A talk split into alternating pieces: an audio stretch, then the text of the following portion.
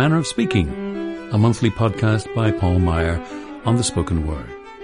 Episode 3, April 2018, The Speech of Indigenous Peoples. Hi there, this is Paul.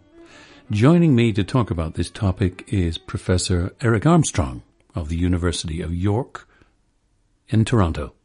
He teaches voice, speech, accents, dialects, and text there. He's taught in university programs in both the US and Canada for the last 22 years. He and I have collaborated and co-authored various articles and projects. Most well known are the interactive charts of the International Phonetic Alphabet. Eric did the design, the graphics, and I voiced the IPA.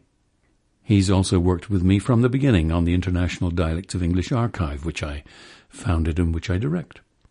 We've co-authored articles for the Voice and Speech Review.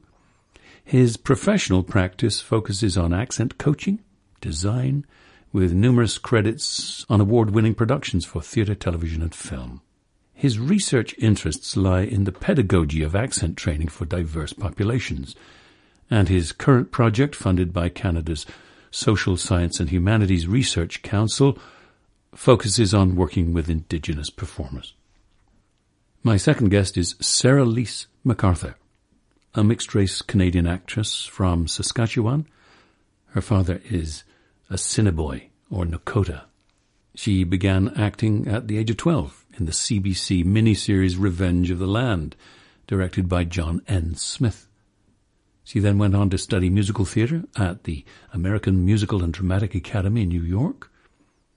In 2006, she moved back to Canadian soil to live in Vancouver where she was cast in another John N. Smith miniseries called The Englishman's Boy, based on the experience of her Nakota ancestors. And then she went to London to study acting at the East 15 Acting School at the University of Essex. She's now back in LA and most recently Toronto cast in Hardcore Logo 2, shown at this year's Toronto International Film Festival. Currently working with CBC once again on a new series, Arctic Air. Eric and I were fortunate enough to catch up with Sera-Lys as she was uh, on location preparing for an audition, hence the rather non-studio sound of our conversation with Sera-Lys. So, Sera-Lys, as a Canadian of mixed race and having mm-hmm. one, one foot in the mainstream television and film industry and another foot in the indigenous theatre and film world, what would you say are the spoken word issues you most frequently think about or encounter?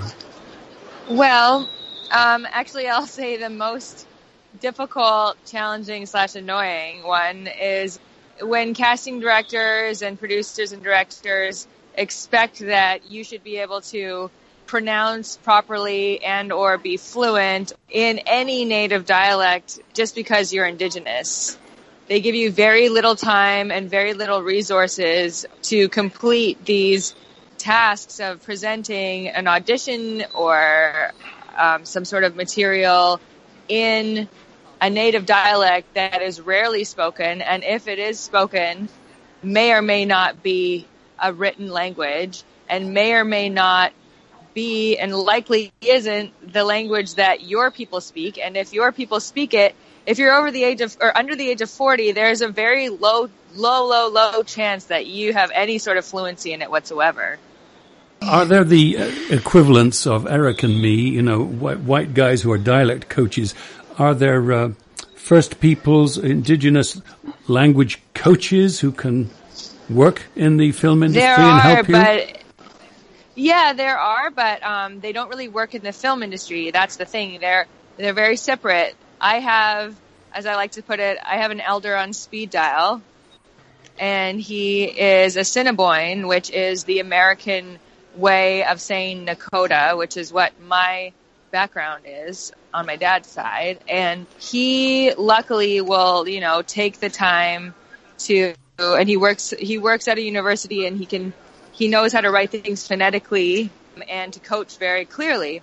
He lives in the U.S. Like, so this this takes a lot of effort. I have to call like I forget what state he lives in, but it's not you know, it's nowhere even near where I grew up because where I grew up, the people that speak Nakota are elders and they don't read and write in English and they're very cautious about having their voice recorded and it just doesn't go, um, it doesn't jive well with the traditional belief systems that they may or may not have and likely if they speak the language they do have. I understand. Uh, but you have had the privilege, I, I, have read in your in your biography of of representing Nakota on film. Tell us about that. I had realized from talking to my dad and doing a bit of research that the Indians in in the Englishman's Boy that are depicted in that story were Assiniboine or Nakota, and they're from like Saskatchewan, Alberta area. So I said, like, you know, I I have like I have access to different cultural. Uh, like this is basically this is my people that we be rep- representing in this story. And so then, with the help of my dad, I got in touch with an elder and a linguist, two separate people, and I got coached on how to say certain things. Now, originally my part didn't have any lines written, and then the director decided you know, there's no reason she wouldn't speak. She just wouldn't speak in English. So if you can think of things that she might say when she's in these scenes and you can get them translated, then you can say them in the, in the film. So I basically then got to pen my own lines with approval, but they approved everything and then had to go about finding people to teach me that involved speaking to a linguist on the phone, getting her to send me a PDF breakdown of the phonetics of what I was saying and what the, what it meant, and then going to an elder in Saskatchewan in on the reserve and talking to her in person and getting coached on it. Let's listen now to a clip from one of your scenes in The Englishman's Boy. No need to fear. Rest easy. We're we're just out for a, a stroll after church showing off our uh, our Sunday bonnets. You've been picking berries, eh? Give old Grace a taste. Old Grace has sure got a sweet tooth. You need the kabihe. Vibazoka yukakiana. You gotta give her something in trade. Well, what have I got to offer? I mean, Indian girls usually prefer looking glasses and shiny whatnots. It's pretty. Uh, some berries? Much obliged. Dukawakta. Wibazoga o the nudisten nihei niyazakta. Lord, that is the first time I ever seen courting by sign language. That's absolutely wonderful. I understand that since then you've been able to capitalize on that opportunity, that experience, right? Since then, I've been able to learn Assiniboine Nakota for several auditions, and there's one other short film that is almost finished that I spoke it in. I've had more exposure to it, so now my ear catches on more easily to the language, and um, it's very similar to other Siouan languages like Lakota, Dakota, and even Osage. So when I see root words that or hear them, I can kind of pick things out now. So that that's been a fortunate experience for me in my life, and I hope that it continues to deepen. Can I just interject for a second, Paul? Sure. Uh, Sarah Elise, have you uh, had the opportunity to do other languages that you don't have a connection to, a personal connection to? Yeah, so I was able to do Cree, and now I would say I don't have um, a blood connection to it, but I grew up in Saskatchewan and we were learning Plains Cree in this play, and uh, I only learned a few thing, a few phrases, but I was able to do that and catch on to that a little bit, and just being in the pan indigenous arts community, um, I've gotten a lot of exposure to different different languages, but only in little bits here and there. But you know, I, one of my favorite things is to think about how many different ways I know how to say thank you.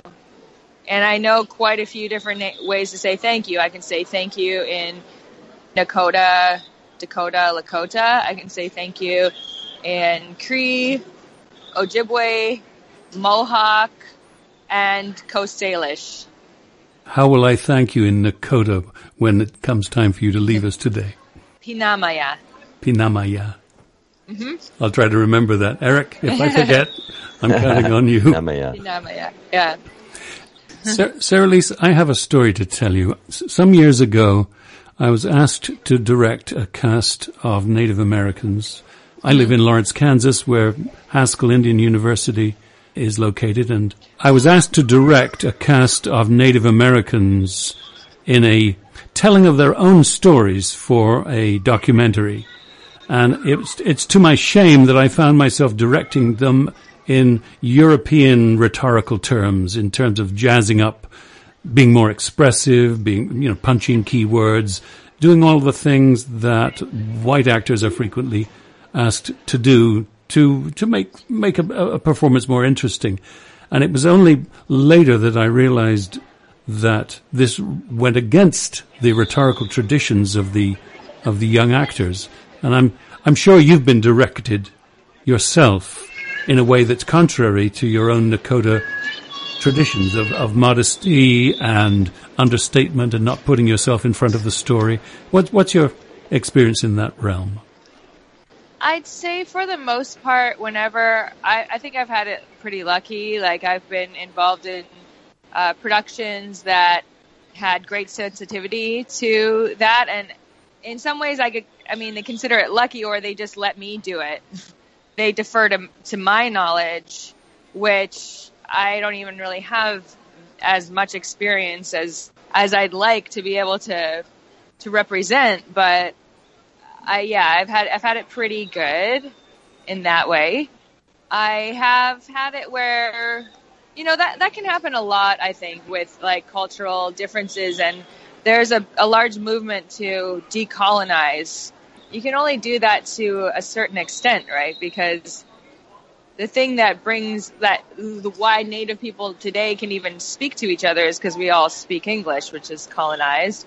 And then if we want to do theater, like the theaters that we work in generally are all from the colonizing cultures uh, creation you know like we can we can reclaim the spaces or change the spaces um, and change the way in which things are viewed or experienced but in order for these stories to hit home you have to be able to communicate them to a modern audience whether they're indigenous or non-indigenous. So sometimes I think for me, like, I would sacrifice a bit of the authenticity in order to gain effectiveness.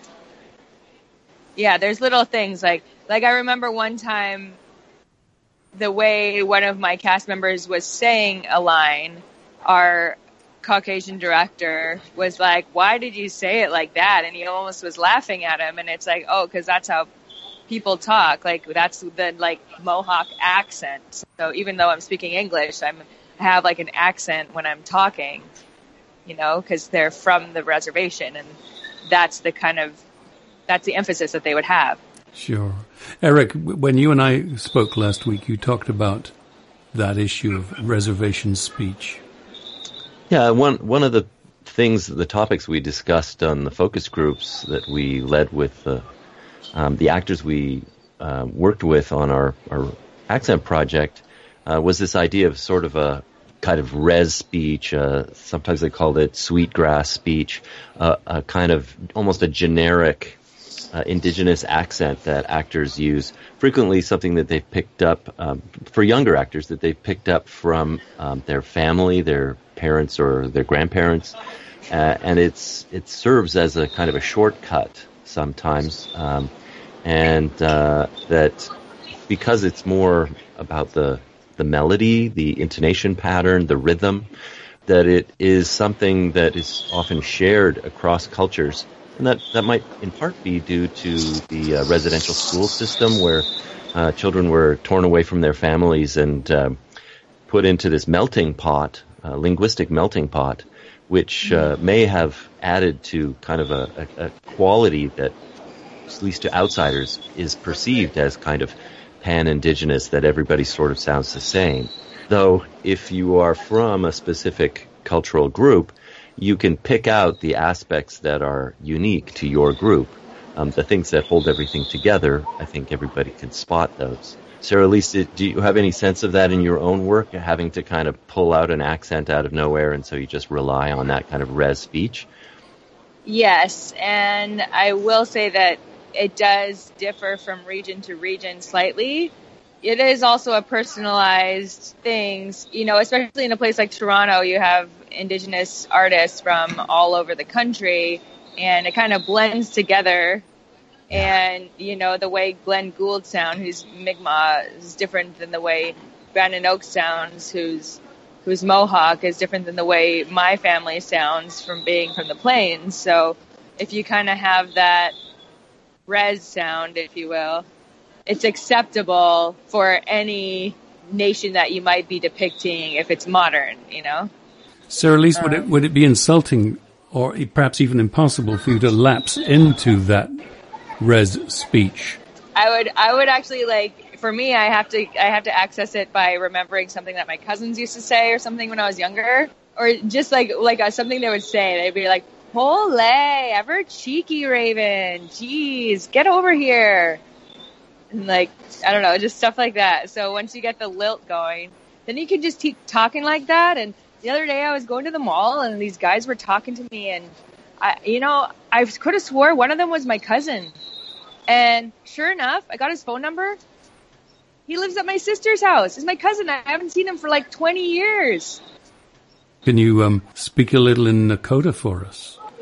Sure. Wibazoga o da nudashten ni rei ni yazakta. Nakon wichuko he tewa kina chano. Emita guie beye o hitikacha. Translation? Okay, so the first one meant don't eat too many Saskatoons or your stomach will really hurt. um, and the second one means I am Nakota. I cherish my Nakota traditions. My relatives be brave, my relatives be strong. Thank you so much. Eric, do you think this might be a good place to uh, good place to say thank you and to let Sera-Lys go? Sure. But you, but you have to say you have to remember how to say thank you in Nakota. Yeah, Inamaya. Pinamaya. Pinamaya. Yeah. Thank you well, so Pinamaya, and thank you for having me. Thank you so much, Sera-Lys. Thanks so much, Eric, for suggesting that we speak with Sarah Lise. As a white professor, dialect coach, uh, what attracted you to the world of the First Nations, the Indigenous people of Canada? I had the great good fortune of working with Indigenous students uh, at my university, and I really felt like I was inadequately trained to deal with uh, Indigenous performers. I didn't know enough about their cultural background, their linguistic background, and essentially what I was handing them was the same kind of materials, the same kind of resources, the same. I personally had the same goals that I would have for any settler student or any student from an immigrant family. The reality is that the indigenous students that I have worked with, once they've graduated, they go on to work not only in mainstream film, television, and theater, but also in theater specifically targeting indigenous audiences. It becomes quite a large central focus of their careers, not exclusively, um, but frequently it is uh, a big part of the work that they take on. Seeing the work that they've had to create for themselves and the resources that they've had to find for themselves, I feel very passionately that I need to be able to give them better resources to support them better. I was moved to some degree by the Canadian Truth and Reconciliation Commission and their calls for action. And those were primarily around language, language preservation and education. You know, I don't have the wherewithal to train students to speak 500 different languages, but it it really did sit with me that many of my students are called upon to speak languages that they don't speak. That's another thought that I have is that not only should I be able to teach them to make all the sounds required for that, but give them opportunities to explore languages that they don't speak. How would you take that on if one had to learn to say hello or thank you in another language? Or a few lines. Often that happens for an actor that they get cast playing someone who speaks another language. They, they don't have to be indigenous. Um, to speak another language for a few sentences and then switch into English with an accent. And that's not currently part of my my teaching, my curriculum that I do, but it's something that my work with indigenous actors has made me think, you know, it really should be. And uh, I, I, think that uh, I would like to tackle indigenous issues um, first and foremost. I, have also felt a little bit like I've learned through my research for this project that I'm working on uh, about the idea of decolonizing education. My colonial personal history and the the sort of settler point of view uh, was very much rooted in my colonial education. And so to question what does a decolonized classroom look like? Uh, how can I bring ways of teaching and learning into my classroom that are different, that are new to me and perhaps more welcoming to indigenous students? So I participated in a course, a massive online course through the University of British Columbia and uh, uh, an online provider called edX uh, on Indigenous learning.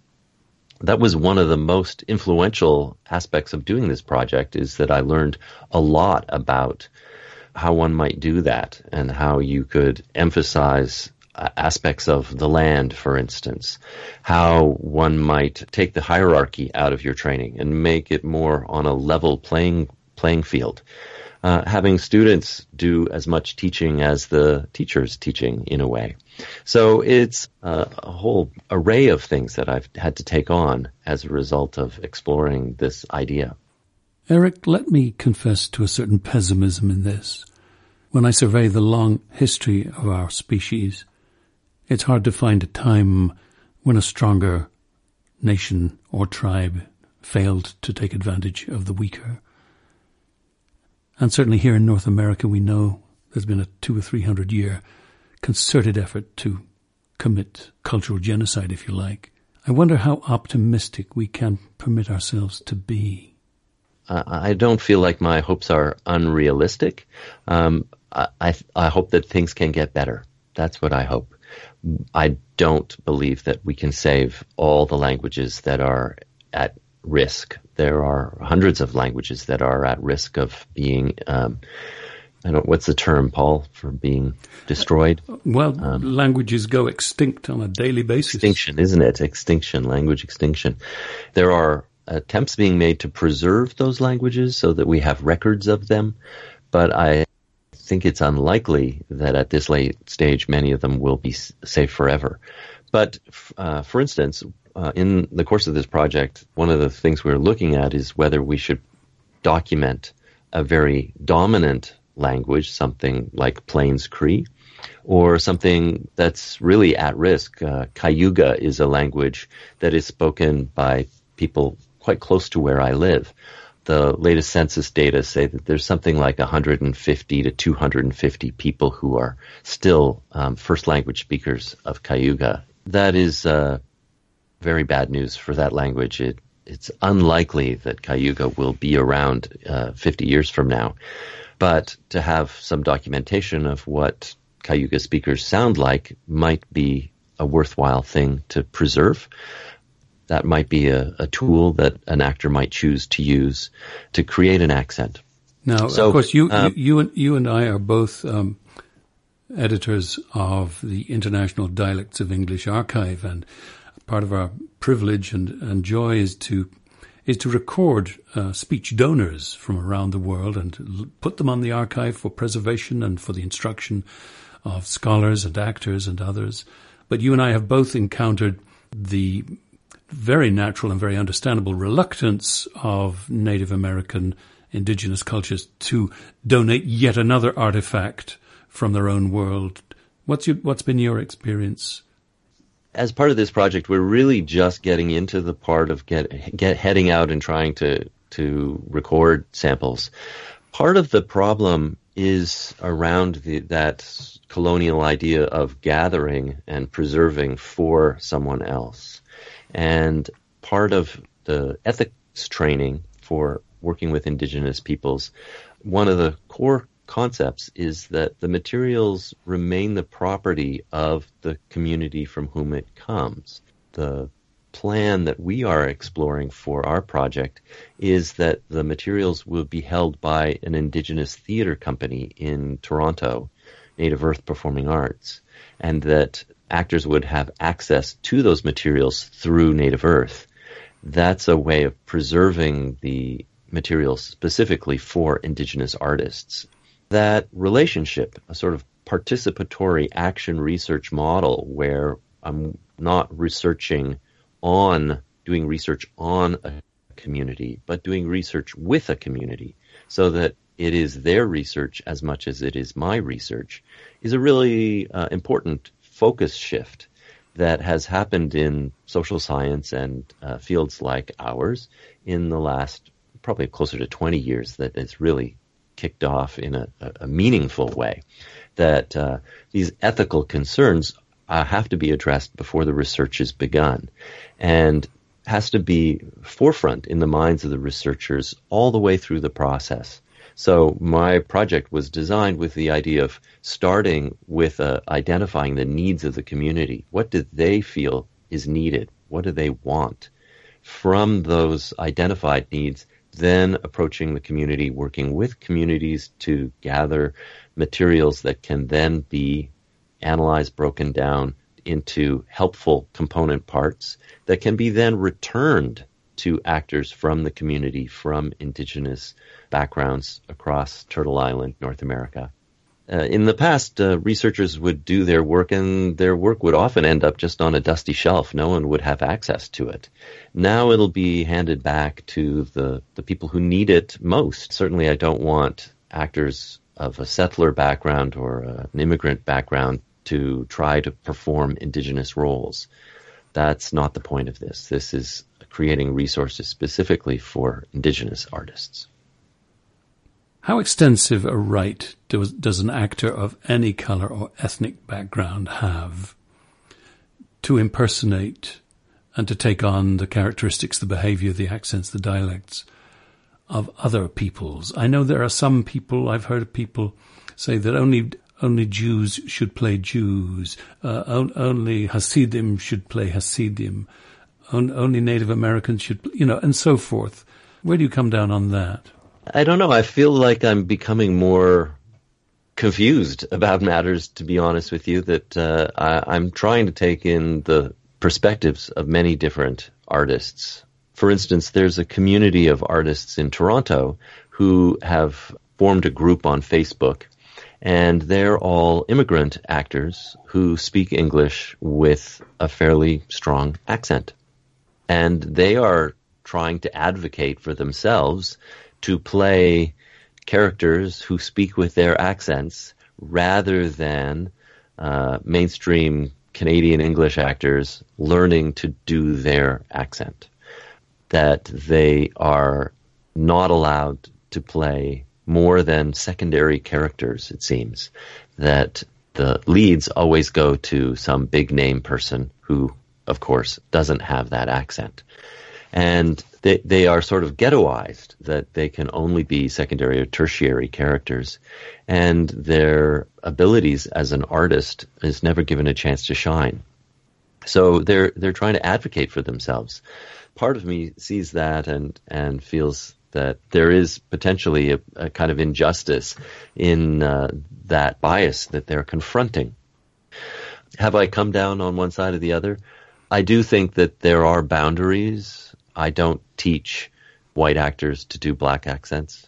I think that uh, there are boundaries around those who have been oppressed. Maybe it would be the litmus test mm. of when equality has truly been reached, when past wrongs have been righted and the planet is in a more hopeful place. Maybe it's the litmus test of when we could again, as black actors play white act, white characters and vice versa, without offense, uh, without a sense of appropriating cultural property.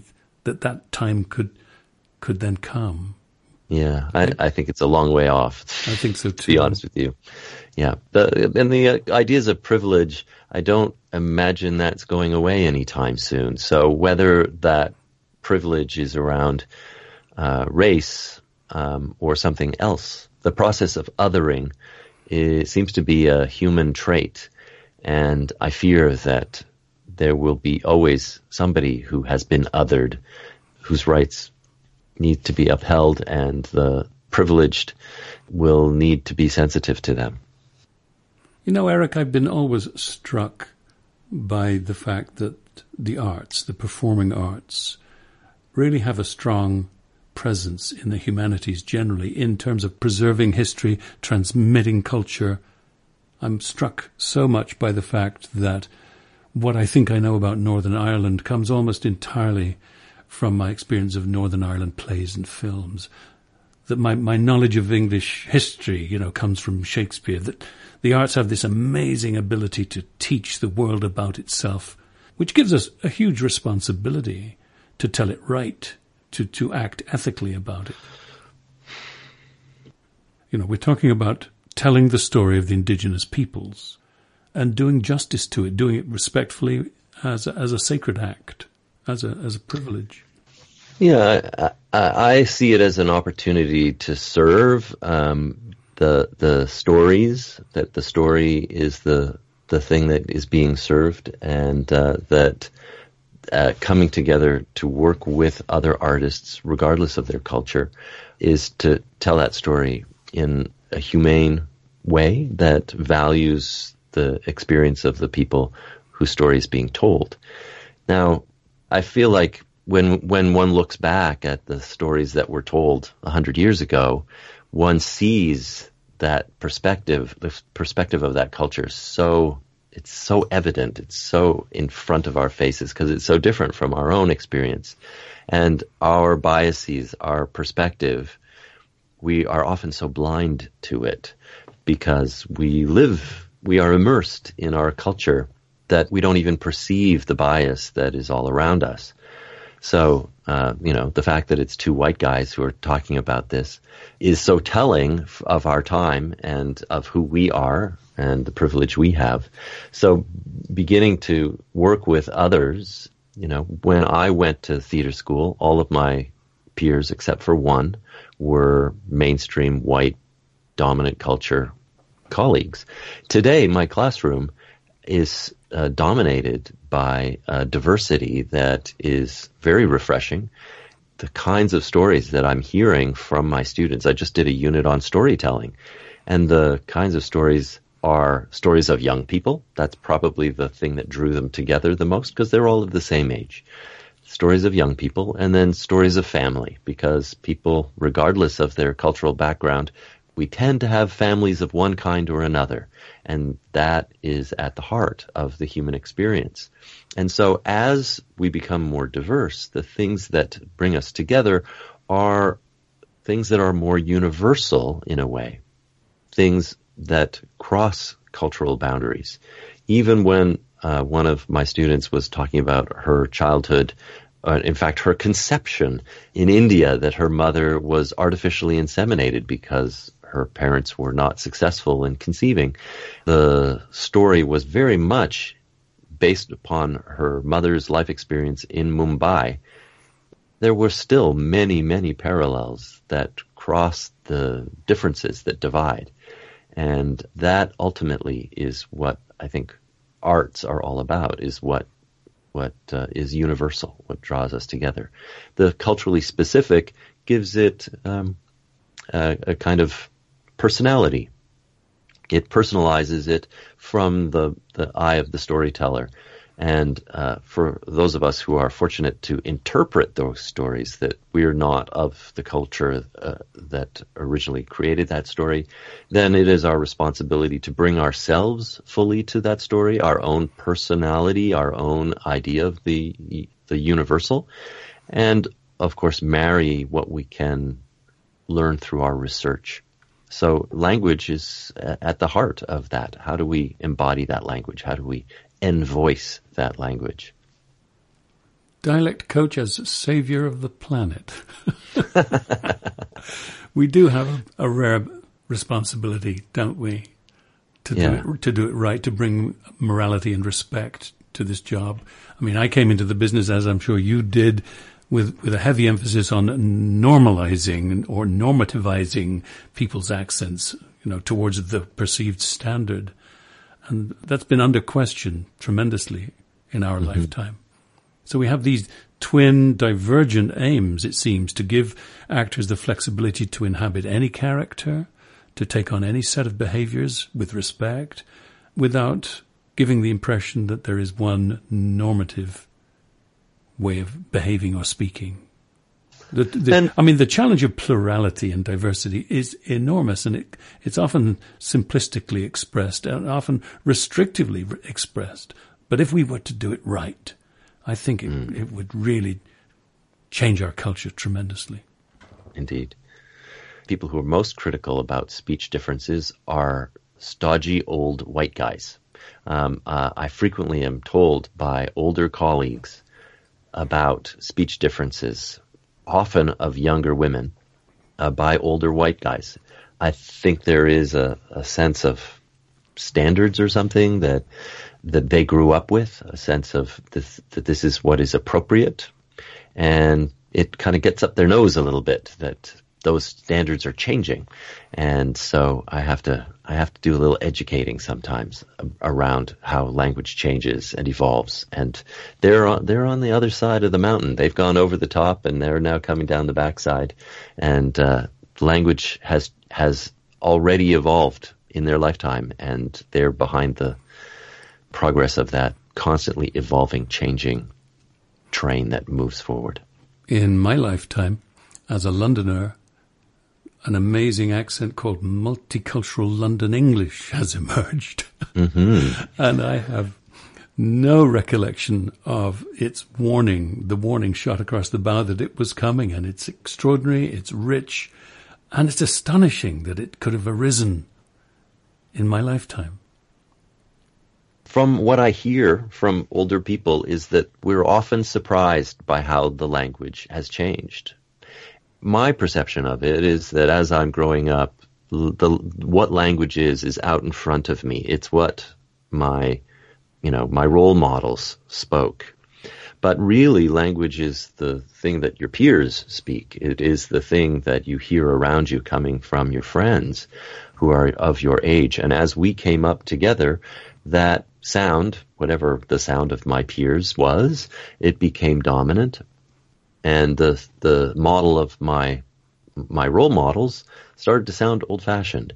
And then creeping up behind me is the sound of the younger folk who are changing the way that people speak. Uh, uh one example of this is the use of a, a little release of a, a little schwa at the end of an expression. Uh, you sometimes hear this, particularly when people are being very expans- uh, emphatic. They say, "Oh no," and this little schwa on the end of it, and it's become very common across North America as an emphatic device is to put this little schwa on the end of it.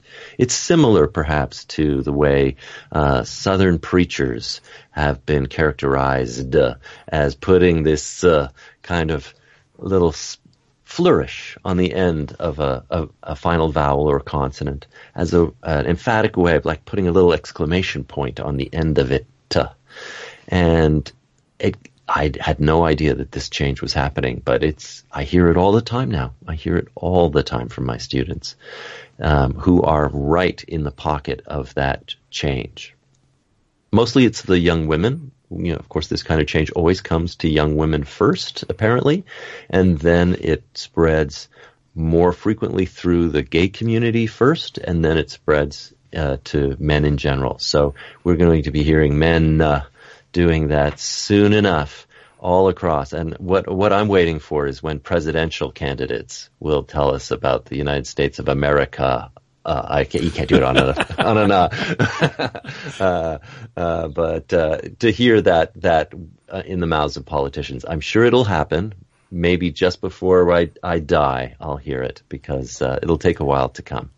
I, I have been, uh, and many of my colleagues have been employed by politicians on the campaign trail to uh, to use their speech in a in a way that uh, is appealing to the broadest swath of voters.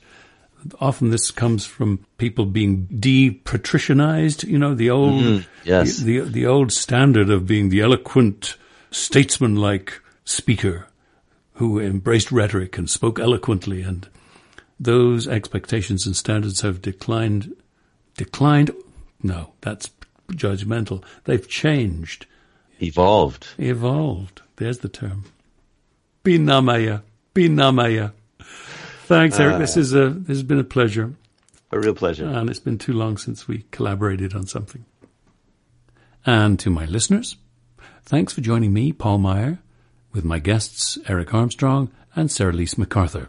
Join me again May 1st, when I will be listening to newscasters on radio and television, the best and the worst. Next time on In a Manner of Speaking.